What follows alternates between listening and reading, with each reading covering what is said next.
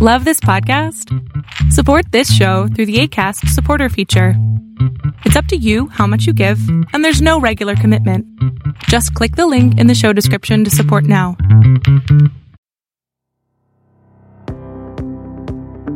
Chào mừng quý vị thính giả đang đến với chương trình Real Estate Lab Podcast. Đây là một phòng thí nghiệm và tôi sẽ đồng hành cùng bạn qua các câu chuyện của khách mời trong chương trình để trao dồi kinh nghiệm và kỹ năng để cho chúng ta có thể tăng thu nhập cho gia đình mình từ việc đầu tư vào bất động sản. Con đường dẫn đến thành công luôn luôn là đang được xây dựng và tôi mong rằng Real Estate Lab Podcast của mình sẽ luôn sát cánh bên bạn trên con đường đó. Tôi là Vĩ và đây là chương trình podcast của tôi.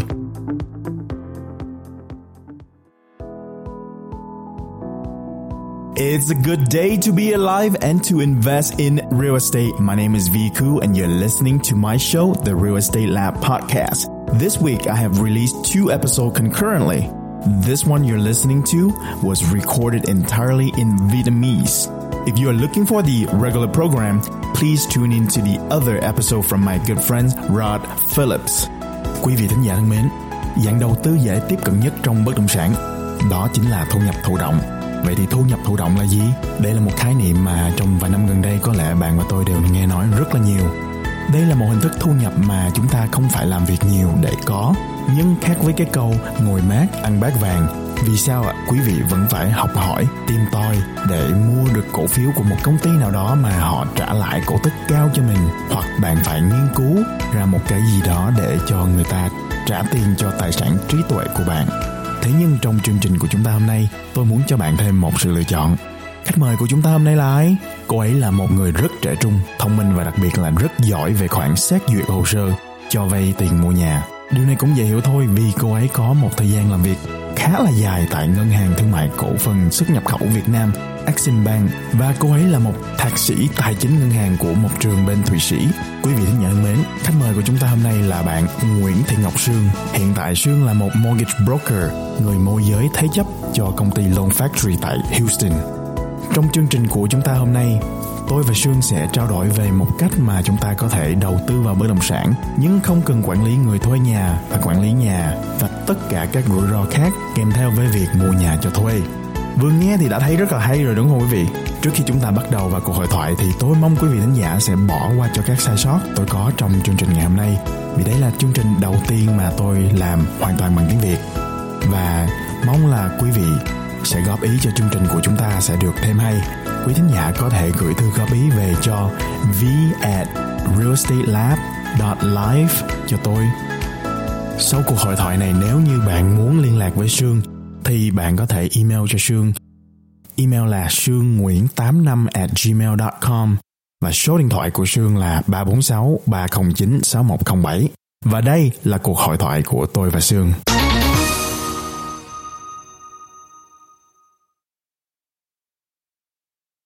Hôm nay là chúng ta sẽ nói về một cái à, đề tài rất là khác ha, khác với mọi lần mà chúng ta viết bài uh, bất động sản. Và khi mà mình đầu tư vào bất động sản thì thông thường là chúng ta sẽ mua nghĩ đến mua một căn nhà hoặc là mua một cái building nào đó. Nhưng mà công ty của chị Sương là có một chương trình khác là hoàn toàn giúp chúng ta có một cái nguồn thu nhập thụ động từ cái nguồn vốn của chúng ta đang có thì um, Sương có thể chia sẻ với ờ, thính giả một chút ít thông tin về cái uh, chương trình này. À, xin chào ờ, quý vị thính giả của chương trình.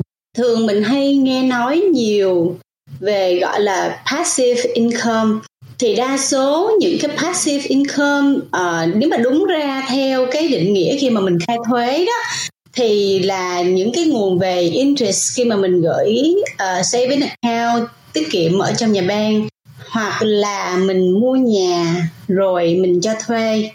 Ví dụ như uh, mình mua nhà mình cho thuê đó mình gọi là passive income nhưng mà thực ra nó cũng không hẳn là passive.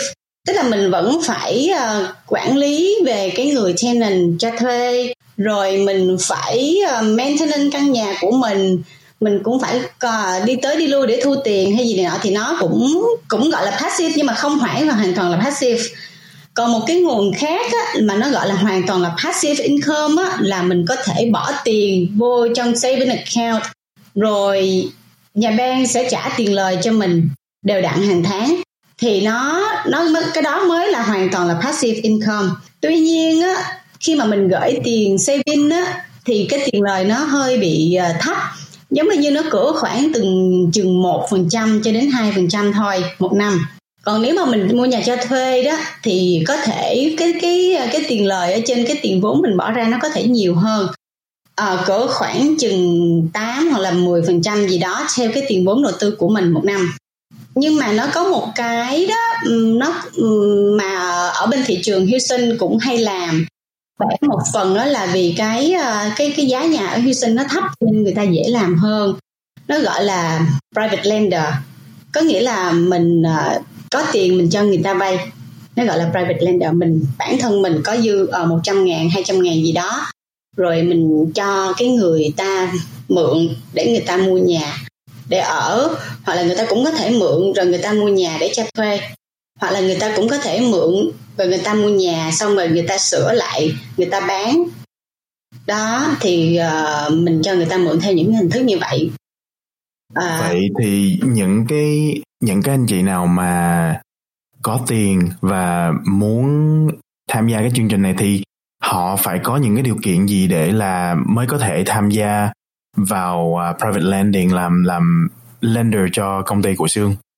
Thường á thì à, họ không phải là họ làm lender cho công ty của Sương, mà là họ là lender cho những người khách mua nhà trực tiếp luôn tức là xương chỉ là người ở giữa mình biết những cái người khách nào cần mượn tiền như vậy rồi mình giới thiệu qua cho cái người cho cần cho mượn tiền đó thì cái người đó cho nên đó xương không có mượn tiền của người lender xương cũng không lấy tiền trước của người lender trước khi cái giao dịch đó nó nó kết thúc okay. đó. tức là thí dụ xương uh, có tại vì uh, xương làm market broker thì uh, Sương biết ờ, uh, Sương làm mới là có những người khách họ ưu tiên hàng đầu vẫn là họ qualify mượn tiền qua nhà bang tại vì mượn tiền qua nhà bang thì họ sẽ có được cái income, cái interest rate thấp và có cái thời gian vay nó ổn định 30 năm hoặc là 15 năm. Cái tiền lời họ cũng cố định trong 15 năm đến 30 năm thì cái đó là nó nó nó tốt hơn đối với người mua nhà tuy nhiên á, khi mà mình mượn tiền qua Nhật Bản á, thì nó có một cái khó khăn á, là họ cần phải check uh, income và credit. Thì um, nó có nhiều cái uh, có nhiều cái cái giới hạn để mà người mượn tiền mua nhà không có thỏa mãn hai cái điều kiện đó. Mà đa số đa số á, thường xuyên hay gặp nhất là không có thỏa cái điều kiện về income. Một phần là do cái đặc thù của cái cộng đồng người Việt của mình thì cái người mà họ làm self employed rất là nhiều chẳng hạn giống như họ làm nail họ làm uh, construction hoặc là họ làm uh, giống như là bán hàng online kinh doanh tự do ừ.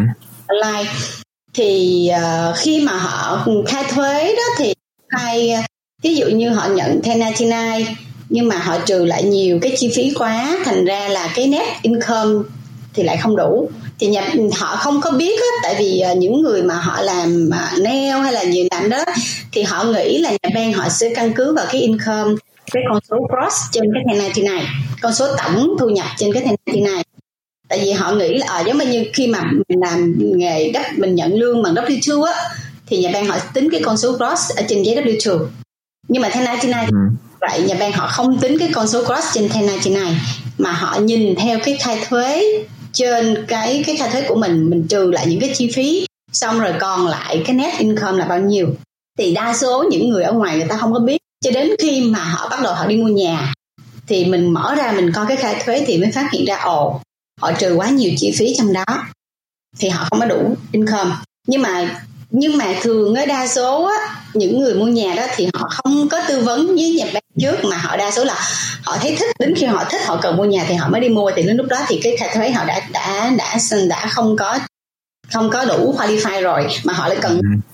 có rất là nhiều họ cần lý do họ cần mua nhà gấp họ cần phải move out khỏi apartment hay là nhà nào cái thứ hoặc thậm chí là họ có một cái căn nhà họ rất là thích hoặc là họ tìm được một cái căn nhà họ giá tốt chẳng hạn như vậy thì họ cần mua liền thì khi họ cần mua liền như vậy đó thì mình uh, họ không có qualify qua nhà bang thì mình có thể giới thiệu họ đi qua cái private lender.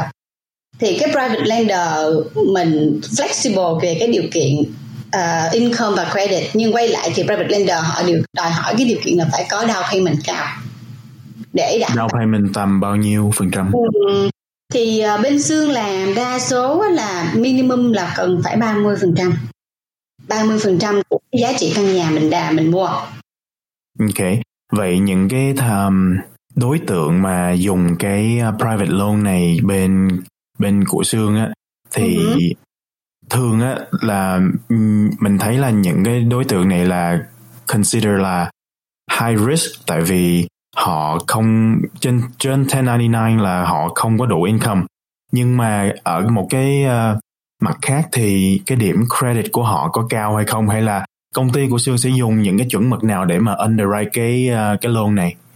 Uh, thật sự mà nói thì uh, khi mà làm private lender thì họ không check income, không check credit luôn tại vì bản thân họ đã có nắm cái phần down payment rất là nhiều ở trong căn nhà đó rồi. Thì uh, khi mà mình uh, cho vay private lender mình vẫn nắm cái quyền first lien trên căn nhà đó first mortgage lien work nó cũng giống như nhà bank cũng có viết of trust rồi cũng có promissory note everything uh-huh. mà các nhà bank họ làm.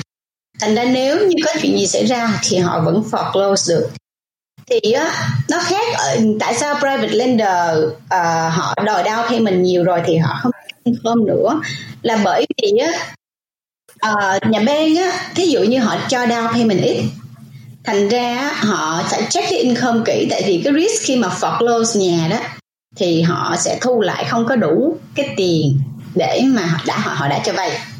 Ví dụ như uh, ví dụ như một căn nhà mà họ down năm phần trăm ừ họ không trả được nợ thì mình đi foreclose cái nhà của họ thì có thể cái giá bán ra nó không có đủ để cover cái phần nợ mình đã cho vay 95% tại vì đã most of the time đa số khi mà mình foreclose thì cái giá nhà nó sẽ thấp giá nhà mình bán được nó sẽ thấp. Private lender họ đã cho down 30% rồi, thì nếu như có chuyện gì xảy ra, họ foreclose cái nhà, thì họ 70% họ bỏ ra thì đa số là họ sẽ có thể thu lại đủ được, là một cái. Cái thứ hai nữa đó là khi mà người ta cho vay á, thì người ta định underwriting dựa theo hai cái yếu tố chính. Nó gọi là cái khả năng trả nợ và cái ước muốn trả nợ. Mình phải vừa có cái khả năng trả nợ mà mình phải có ước muốn trả nợ nữa. Mình underwriting ở bên Nhật Bản á, thì họ đã underwriting cái income và credit để họ underwriting cái ước cái cái cái khả năng trả nợ nhiều hơn. Nhưng mà đối với lender private lender đó thì họ họ đánh giá về cái ước muốn trả nợ nhiều hơn. Có nghĩa là khi mà bạn đã bỏ vô 30% cái số tiền vô trong căn nhà đó thì bạn sẽ cố gắng giữ căn nhà đó chứ bạn không có bỏ. Tại vì cái 30% giá trị căn nhà là một số tiền lớn. Thí dụ giống như bình thường ở Houston uh, cái giá nhà trung bình tất nhiên nhà thì sẽ có giá thấp giá cao có những khu luxury nhưng mà cái mức trung bình khách hay mua nhà nhất là tầm từ 200 khoảng từ 200 ngàn cho đến 250 ngàn. Ok. Ở ra 30% là cỡ khoảng từ 60 ngàn cho đến 75 ngàn thì đó là một cái số tiền rất là lớn của cái người mua nhà người ta đã bỏ ra. Thì đa số họ sẽ cố gắng họ giữ căn nhà đó chứ họ không để rơi vào tình trạng là foreclose thì đúng là họ sẽ muốn, tất nhiên là ai mua nhà, ai bỏ một cái số tiền lớn như vậy xuống làm làm tiền đặt cọc, tiền down payment, thì họ sẽ muốn là cố giữ được cái căn nhà đó.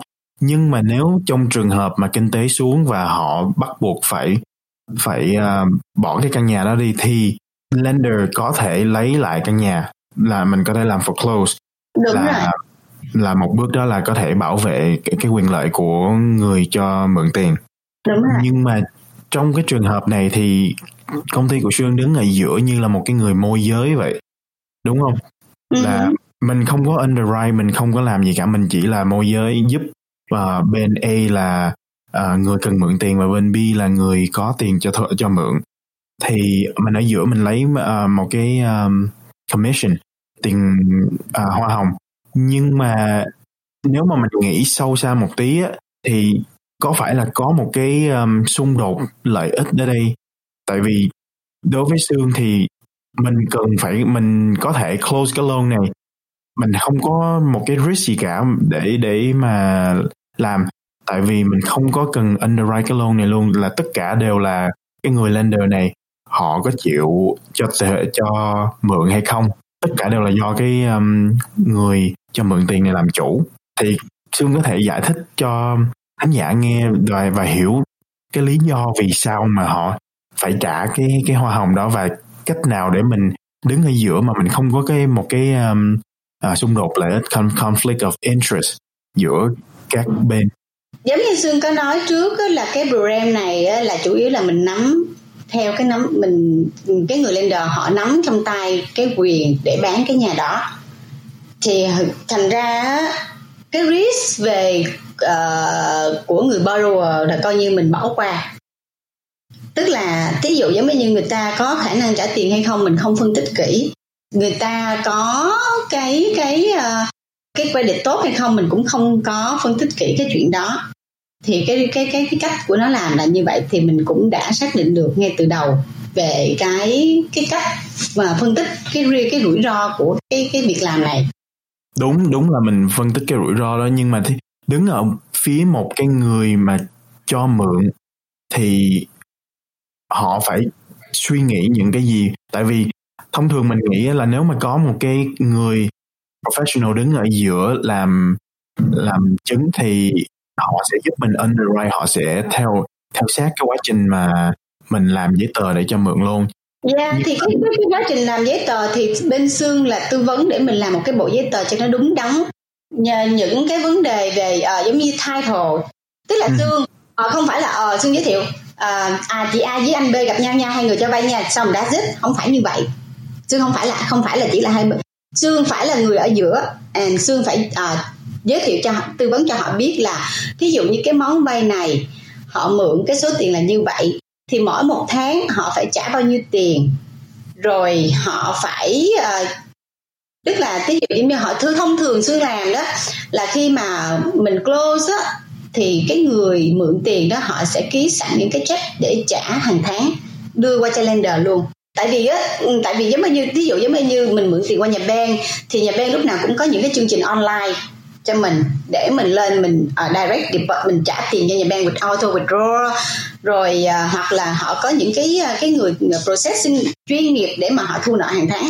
Nhưng mà đối với cái người private lender thì họ không có như vậy. Họ không có cái uh, họ không có cái cái cái program để mà auto payment hay gì này nọ. Thì thường là người mà cái người mượn tiền sẽ ký sẵn những cái check cho họ để mở một tại trên cái check đó mình sẽ đề cái ngày là ở uh, ngày 1 tháng 10, ngày 1 tháng 11, ngày 1 tháng 12 yeah. Dạ. Thì cứ tới mỗi tháng thì private lender họ sẽ tự động rút tiền từ trong account ra từ từ họ deposit cái check đó để withdraw tiền rồi thì còn những cái giấy tờ về uh, à, những cái giấy tờ về về về về title á thì xương cũng là người ở giữa để xương hướng dẫn khách làm uh, họ cũng phải họ cũng phải làm là title commitment.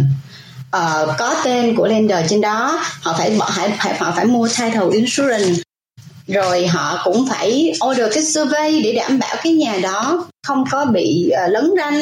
Rồi xương cũng phải là người ở uh, middle ở giữa xương phải hướng dẫn cái người buyer phải đi mua bảo hiểm nhà để họ có cái tên lender là cái first lien trên cái thẻ cái bảo hiểm nhà đó để lỡ có chuyện gì xảy ra thì cái căn nhà đó vẫn được đảm bảo. Rồi những cái giấy tờ về legal doc á, giống như như là deed of trust hay là những cái promissory note hay gì này nọ thì xương cũng phải order một cái công ty luật chuyên order làm những cái package cho cho cho lender như vậy đó rồi xương cũng phải là người middleman ở giữa à, cũng phải hướng dẫn lender là bây giờ cái tiền này mình cần phải chuyển với thay thồ phải làm sao? Rồi uh, những cái package xương repair sẵn xương cũng phải gửi qua cho lender họ review. Rồi xương cũng phải giải thích cho họ hiểu những cái term and condition ở trong cái package đó.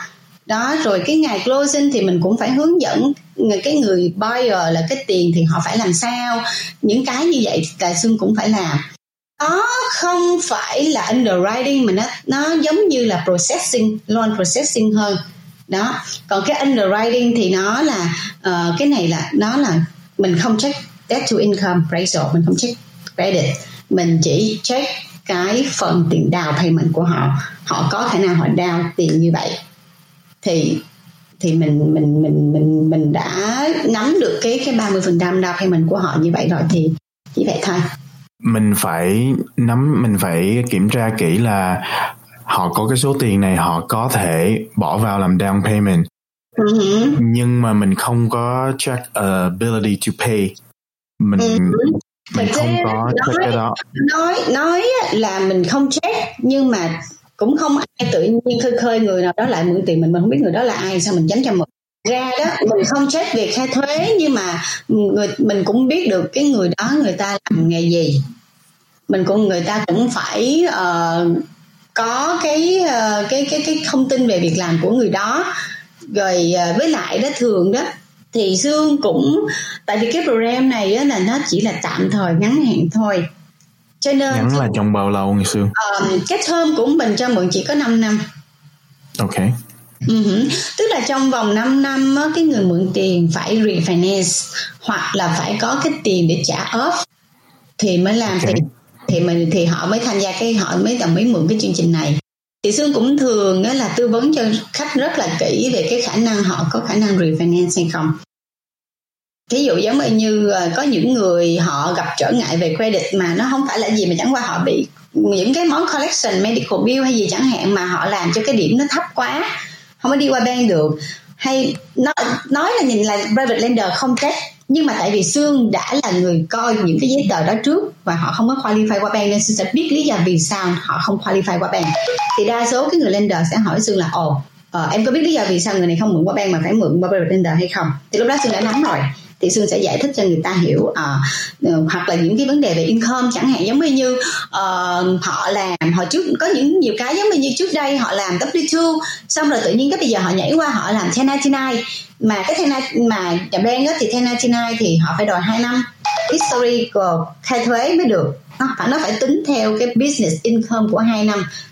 Thì nhà bên nó mới tính. Thì có những người người ta ồ mới switch qua làm 1099 nhưng mà mình biết là ồ cái nghề đó thí dụ như thậm chí giống như có những người người ta làm bác sĩ người ta đi làm ở những cái phòng mạch tư nhân họ người ta vẫn nhận trả một không chín chín chẳng hạn kiểu như vậy.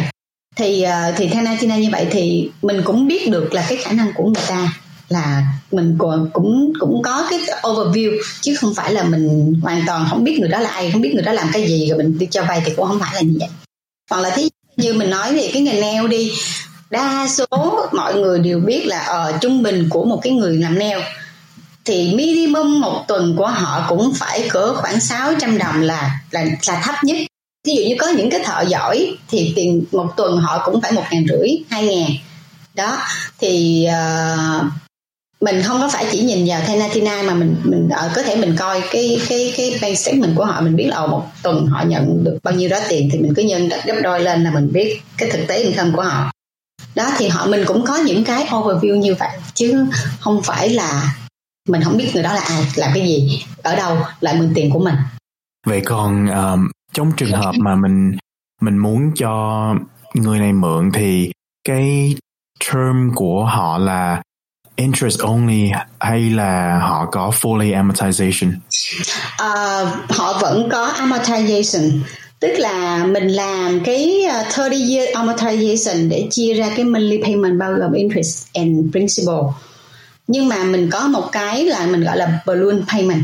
Tức là khi mà mình go amortize mình chia cái lịch trả nợ ra cho 30 năm để mỗi một tháng nó có gốc lãi tiền gốc và tiền lời của mỗi tháng. Xong rồi uh, sau đó khi mà uh, uh, vào cái thời cái tháng cuối cùng của cái term á, là cái cái cái cái kỳ hạn cuối cùng của 60 tháng đi thì cái phần mà principal nợ gốc còn lại là bao nhiêu đó thì cái người mượn tiền phải trả hết theo cái tiền đó. Thì thí dụ như uh, họ có thể trả sớm hơn chẳng hạn sau một năm hai năm họ có thể trả sớm hơn thì cứ theo cái lịch amortization schedule đó cái số dư nợ còn lại là bao nhiêu thì họ trả theo cái dư nợ còn lại.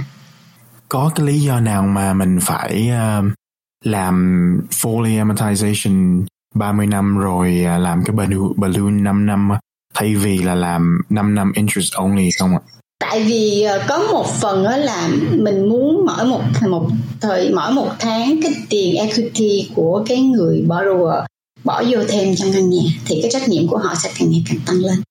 thì đúng mình muốn um, cái equity họ lên nhưng mà đối đối với cái uh, người lender thật ra mà nói nếu mà mình nếu mà mình là người lender đó thì mình muốn họ không trả tiền cho mình để mình lấy được căn nhà đó. No thật ra lender nào muốn như vậy hết. Tại vì á nói chung á có rất là nhiều người mượn tiền người ta nghĩ là ờ có chuyện gì á lender có cái nhà của tôi rồi. Nhưng mà thực sự không phải như vậy. Không có bất cứ một người lender nào người ta muốn lấy nhà hết. Tại người ta chủ yếu là người ta muốn có một cái nguồn income ổn định từ cái tiền cho vay của họ thôi. Rồi tại vì họ thứ nhất là khi mà mình lấy căn nhà của người ta thì về mặt tâm lý mình cũng không có cảm thấy thoải mái lắm ồ tại vì mình lấy cái nhà người ta sẽ bị mất cái nhà. Đó. Thứ hai nữa là cái, cái quá trình mà mình đi qua foreclose nó cũng phải mất một vài tháng có có khoảng một vài tháng thì mình mới bán được. Đó thành ra ờ, họ với lại ví dụ giống như private lender đi họ lấy cái nhà nhưng mà họ cũng đâu có được lấy hết nguyên cái tiền bán nhà đó đâu. Họ chỉ lấy được cái tiền họ đã cho vay thôi ví dụ giống như ví dụ ví dụ cụ thể như vậy mình mua một cái khách khách một cái nhà đó 200 ngàn. Mình cho mượn 70% là 140 ngàn. Uh-huh. sau một năm thí dụ như vì cái rủi ro bất chắc gì đó xảy ra tất nhiên không thể nào mà mà đảm bảo an toàn được. Thậm chí giống như nhà bang họ thẩm họ underwriting họ thẩm định cái khả năng trả nợ của khách rất là kỹ rồi. Nhưng mà cái khả năng trả nợ đó là của hiện tại. Đâu có biết được ngày mai người cái người mượn tiền nhà bang nó có đi mất job hay không cho nên á vẫn có khả năng bị bị bị người đó bị thì cái vẫn có cái khả năng là người đó bị mất job. Không có khả năng trả nợ. Thì thí dụ như khi họ bị mất job họ không có khả năng trả nợ thì mình phải foreclose thì mình bán được cái nhà đó mình foreclose để mình đem đi lên list market để mình cho những người người ta đến đấu giá người ta mua người, người ta mua. Thì cái giá đó ví dụ như giá cỡ khoảng 180 đi. Tại vì uh-huh. giá 200 ngàn là lúc ban đầu nhưng mà mình mình worst case scenario thì mình mình tâm lý mình nghĩ lúc nào foreclose nó cũng sẽ không có được cao như giá market. Thì uh, mình còn 180 thì cái người lender họ cũng chỉ, chỉ được lấy lại trăm tư thôi chứ họ đâu lấy trăm tám đâu. Mà cái người kia đó cái cái cái phần bị mất đi 10 20 ngàn so với giá ban đầu là bị mất vô trong cái phần vốn đã bỏ ra của người mua. Đó thành ra cái việc mà foreclose á đối với cái người lender không có lợi hoàn toàn không có lợi tại vì đâu phải họ phật lên trăm tám là họ được lấy hết trăm tám không phải như vậy cái cái, cái đúng cái... đúng trong trong cái trường hợp đó họ bỏ một trăm tư thì thì dĩ nhiên nếu mà mình là interest only thì cái balance của nó vẫn luôn luôn là ở một cái một trăm tư còn nếu mà mình cho họ mượn mà họ đã trả xuống rồi ví dụ là trả xuống còn trăm ba còn trăm hai uh-huh. thì cái max của mình lấy lại thì vẫn là chỉ ở Đúng mức rồi. cái đó Đúng vậy rồi. thì ở phương diện một cái người cho mượn tiền thì mình nghĩ là cái mức interest only để mà giữ cái balance nó ở luôn luôn ở cái mức đó để mà mình khi mà mình foreclose là mình được cái giá cao nhất thì sẽ có lợi hơn cho mình chứ. Đúng không? Nó nó không phải có lợi nó có risk nhiều hơn chứ. Thí dụ giống như cái à, tức là giống như mình nói là cái tiền cái equity càng nhiều ở trong cái căn nhà thì cái trách nhiệm của cái người buyer cái cái willing để trả nợ trong căn nhà nó sẽ càng ngày càng nhiều hơn. Đúng như, đúng. Dạ yeah, bởi vậy cho nên nó Sương cũng có một vài người lender họ hơi hơi bảo thủ. Họ muốn là phải down minimum là 40% phần trăm. Nhưng mà thực ừ. hơi khó tại vì 40% phần trăm thỉnh thoảng Sương cũng có những người khách như vậy. À, nhưng mà cũng hơi khó tại vì người ta không có khả, không có khả năng đau nhiều tiền như vậy. Đó cho nên đó, là lý do tại sao lúc đầu mình bắt người ta đau nhiều quá thì nó lại khó. Nhưng mà mình muốn là càng ngày họ càng build up cái equity vô để họ bỏ vô nhiều tiền nhiều tiền hơn nữa. Thì nó less risk hơn. Thì cái... đúng dĩ, dĩ nhiên chúng khi chúng ta nói là khi mà người ta có nhiều equity trong cái căn nhà đó thì dĩ nhiên là họ muốn trả nhưng mà khi mà có chuyện gì có rủi ro như như trường hợp chúng ta vừa mới nói đây thì khi mà mình phải foreclose thì khi mà họ đã trả xuống một cái mức nào đó rồi ví dụ là họ đã trả xuống còn 130, 120 thì cái tiền mà mình lấy lại vẫn chỉ là ở cái mức của cái balance của cái loan thôi. Mình đã lấy trước Đúng rồi. Không? 10 ngàn đó mình đã lấy trước rồi thì nó vẫn an toàn hơn cho mình chứ. Vẫn an toàn hơn cho lender chứ. Đúng. Thì nó nó có hai trường hợp ở đây. Mình phải xem thử là cái mục tiêu cuối cùng của mình là gì. Mục tiêu cuối cùng của mình là muốn lấy căn nhà đó hay là mục tiêu cuối cùng của mình muốn cái cash flow thụ động passive income. Thì lấy căn nhà đâu yên tâm tại vì không lấy được. Yeah tại vì cái cái đó tại bởi vì cho nên nó quan trọng là làm cái private lender là họ chỉ muốn cái cash flow thôi các họ chỉ muốn cái tiền interest thu về đều đặn thôi chứ không ai muốn lấy nhà đâu. Cũng tùy chứ như mình mình muốn lấy nhà đấy. Bạn suy nghĩ lại đi bạn sẽ không muốn lấy nhà đâu. Không muốn lấy chứ. Tại vì khi mà mình lại khi mà mình foreclose mình đi lên court mà không có không có ai outbid mình ở court thì mình sẽ được cái căn nhà đó với cái giá mà yeah. bỏ ra. Thì sau đó mình mình giữ mình làm rental hay mình làm cái gì thì cái đó là chuyện của của người lender đó. Yeah. đó là họ là họ muốn passive chứ họ um, active họ không muốn passive thì thậm chí sư cũng có biết một vài một vài trường hợp như vậy đó là tôi muốn lấy nhà luôn nhưng mà thật sự thì cũng uh, nói thì nói như vậy thôi nhưng mà nó cũng uh, risk hơn là cái chuyện mình có passive income điều đặn với lại đó... dĩ nhiên dĩ nhiên là yeah. Dạ. rủi ro nhiều thì thì uh, cái tiền lời của mình càng nhiều yeah. Dạ. uh, rủi ro thấp thì cái tiền lời của mình lại càng thấp Dạ, yeah. thì bởi vậy cho nên nó thí dụ giống như nãy xin cũng có nói có những người họ chỉ muốn họ muốn là phải đao 40 phần trăm thì họ mới cho mượn thì tất nhiên cái tiền lời họ sẽ giảm lại thí dụ giống như đao trung bình 30 phần trăm thì cái tiền lời của private lender là 8 phần trăm thì nếu mà đao 40 phần trăm thì tiền lời nó chỉ còn 7 năm thôi hoặc là đao 50 phần trăm thì tiền lời nó sẽ là 7 chấm chẳng hạn kiểu như vậy ok vậy thì cái um, cái mức tối thiểu để mà um, họ có thể tham gia cái chương trình này của công ty của Sương là bao nhiêu? Ờ, thường thì họ có thể uh, cỡ khoảng chừng 100 ngàn là họ có thể bắt đầu làm được rồi. À, tuy nhiên thí dụ như 100 ngàn thì nó hơi khó ở chỗ là có những mình phải đợi có những căn nhà mà khách mua của khoảng 160, 170 thì uh, thì mới mượn 100 ngàn. Nhưng mà nhà mà trên market 160, 170 thì nó cũng không có còn nhiều cái mức trung bình của cái giá nhà ở Houston là có khoảng 200 ngàn thì khách đao 30 phần trăm thì mình cũng phải có at least khoảng 140 thì nó sẽ dễ làm hơn. Đó còn à, thì nói chung xương cũng theo nguyên thì cũng theo cái cái matching với nhau thôi. Ví dụ giống bây giờ có những người người, người lender họ nói với xương ồ họ chỉ có khoảng chừng 80 ngàn thì xin tha xin cũng có những người khách họ mua nhà 200 ngàn, họ có 120 ngàn rồi, họ chỉ còn thiếu hết 80 ngàn thôi. Thì những người như vậy là họ lại không muốn làm qua nhà ban tại vì cái 80 ngàn mượn qua nhà ban nó mất thời gian, lâu lắm quá. Mà trong khi đó 80 ngàn đó với họ trả nợ easy, thì họ cũng mượn. Đó, rồi cho nên thì thì cũng có, thì dương cũng để trong cái cái waiting list của mình là, ồ, anh này có 80 ngàn, người kia có 200 ngàn. Chẳng hạn kiểu như vậy thì thì dương matching với nhau có khi nào mà công ty của Sương uh, gom hai người lender lại với nhau bỏ vào một cái loan không? Ừ, khó lắm. Chỉ có một trường hợp xương làm mới là do hai người đó là hai anh em với nhau. Thì hai người lender là hai anh em với nhau. Ừ. uh, họ willing để họ làm. Để tại vì dù sao thì có chuyện gì thì mỗi một tháng họ sẽ tự split cái tiền họ chia ra split ra làm hai. Nhưng mà nó nó phức tạp lắm. Xương cũng chỉ có một lần đó là họ chủ động họ muốn làm thì xương mới làm cho họ thôi chứ xương hơn xương không có thích không có prefer khuyến khích làm như vậy. Tại vì khi mà có chuyện gì thì mất công hai người đó lại cãi nhau hay gì thì nó không nó nó nó phức tạp hơn. Một người làm một món. Tức là không có trường hợp nào mà um, Sương gom hai người lại và bỏ họ vào một cái first lien hoặc là first and second lien?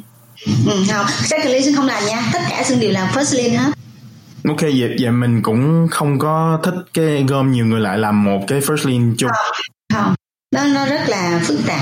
và yeah, nên Sương không có làm, uh, Sương không có làm cái trường hợp đó. Thì ờ, cái điều kiện mà muốn làm cái private lender đó, thứ nhất là cái tiền phải có dư. Thứ hai á, là cái tiền đó họ phải không xài đến trong vòng 5 năm tức là ví dụ như họ plan ồ tôi chỉ dư 100 ngàn này rồi qua năm sau tôi cần cái 100 ngàn đó đem về để tôi đi uh, uh, mua nhà hoặc là tôi cho con tôi gì đó.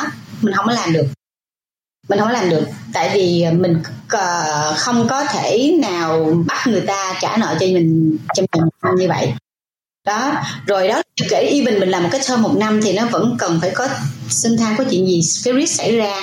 Lại mất thêm năm sáu tháng một năm để process xử lý những cái foreclose thành ra tốt hơn hết là phải có tiền nhà, dư và không xài đến trong vòng 5 năm.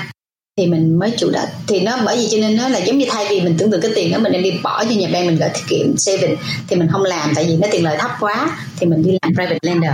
Cái thứ hai nữa là cái tiền đó phải là tiền trong bank account nha. Tại vì xuân cũng có những người họ có tiền trong hộp, một hai trăm ngàn, họ hỏi xuân làm, xuân là không làm được, tại vì cái tiền đó mình phải quay qua thay title vào cái ngày closing thì cái tiền phải từ bank account chứ title họ không nhận tiền mặt. Tiền cash vậy trong trường hợp nếu mà cái người lender này có tiền ở Việt Nam, Trung Quốc hoặc các nước khác họ muốn uh, làm cái chương trình này thì họ có thể tham gia không? Uhm, thật ra thì với cái tư cách của người lender đó thì uh, Sương không check cái nguồn tiền của họ. Họ muốn có tiền ở đâu thì Sương không check cái nguồn tiền. Quan trọng là cái tiền đó phải có trong bank account ở nước Mỹ thì ví dụ như họ chuyển đến thì họ phải tuân thủ theo những cái cái luật về chuyển tiền này nọ thì cái đó họ họ tự làm nhưng mà sư không check cái nguồn tiền đó miễn sao là cái nguồn tiền đó phải ở trong ngân hàng của Mỹ yes. phải có sẵn trong ngân hàng ở Mỹ và ừ. khách sẽ không cần dùng cái món cái số tiền này trong vòng 5 năm. Dạ. Yeah. Thì họ có thể uh, liên lạc được. Thành ra đa số đa số những người lender của Dương quen đó nha là những người lớn tuổi. À, giống như họ cũng tích lũy được sau một thời gian dài đó thì họ cũng tích lũy được cái tiền đó. Rồi họ cũng không muốn rắc rối trong cái chuyện mà mua nhà cho thuê họ phải deal với tenant này nọ cũng mệt mỏi. Thì họ họ để cho vay. Vậy trong trường hợp mà trong vòng 5 năm tới ví dụ là bây giờ mình mình cho cho vay tiền đi. Xong trong 5 năm tới thí dụ thí dụ mà nhà rớt và cái người mượn tiền của mình không có thể không có khả năng để mà refinance thì trong trường hợp đó công ty của Sương có nhảy vào để giúp hay không? Hay là à, lúc đó là à, thì Sương, cái, đó nó phải à, thông qua luật sư. Tại vì vâng của Sương thì là làm market loan thôi là mình mỗi một người có một cái license khác nhau thì cái license về foreclose cái người license làm lo không, không hẳn là không hẳn là foreclose nhưng mà à. ví dụ là họ cần phải refinance nhưng mà bây giờ họ không uh-huh. có refinance nữa thì trong cái trường hợp đó là người lender này chỉ có thể foreclose và lấy lại căn ừ. nhà đó thôi đúng không? Thì, thì, thì xin chuyển qua luật sư liền. Ok dạ cái đó họ cái đó thì bên sương có cái cái cái công ty cái cái văn phòng luật họ họ chuyên làm về cái đó thì sương sẽ giới thiệu họ qua văn phòng luật sư và luật sư sẽ chịu lo cho họ take care từ đó về sau. Cảm ơn chị Sương rất là nhiều ngày hôm nay đã chia sẻ với à, chương trình của chúng ta rất là nhiều các thông tin về private lending um, của công ty của chị đang làm. Và nếu chúng ta có muốn lấy thêm nhiều các uh, thông tin khác từ cái chương trình này thì chúng ta có thể uh, tua lại và cái phần đầu của chương trình chúng ta hôm nay để lấy thông tin uh, để liên lạc với công ty của chị Sương Nguyễn. Một lần nữa xin uh, cảm ơn chị đã đến với chương trình. Xin uh, cảm ơn anh Vi đã cho Sương cái cơ hội để được chia sẻ thông tin với uh, các anh chị em và các bạn thì uh, hy vọng là sau chương trình này mọi người sẽ hiểu hơn về cái private lender nó um, không phải là quá risk như mọi người thường nghĩ hay cũng không phải là gọi là hot money lending như là mọi người nghĩ là ồ nó quá nguy risk và nó quá bất lợi cho người uh, người mượn tiền hoặc là cũng bất lợi cho người cho vay. Thực ra thì nó cũng ở cái mức độ là có sự an toàn vừa phải chứ không phải là quá quá risk hoặc là quá mắc hoặc là quá cao tiền lời quá cao cho cái người uh, mượn tiền. Như mà mọi người thường nghĩ về private lender thì à, nếu như mà anh chị hoặc là các bạn có cái câu hỏi gì thêm trong tương lai thì có thể gọi điện thoại cho Sương em bất cứ lúc nào vào cái số cell phone của Sương là 346 309 6107 thì Sương sẽ sẵn sàng giải đáp các thắc mắc của các anh chị. À, một lần nữa thì à, số điện thoại của chị Sương là 346 309 6107. Xin cảm ơn. Cảm ơn chị Sương và hẹn gặp lại trong một cái chương trình sắp tới đây. The episode of the Real Estate Lab podcast? Share the show with all your friends, subscribe and give the show a 5 stars rating on iTunes. Until next time, have an awesome work week.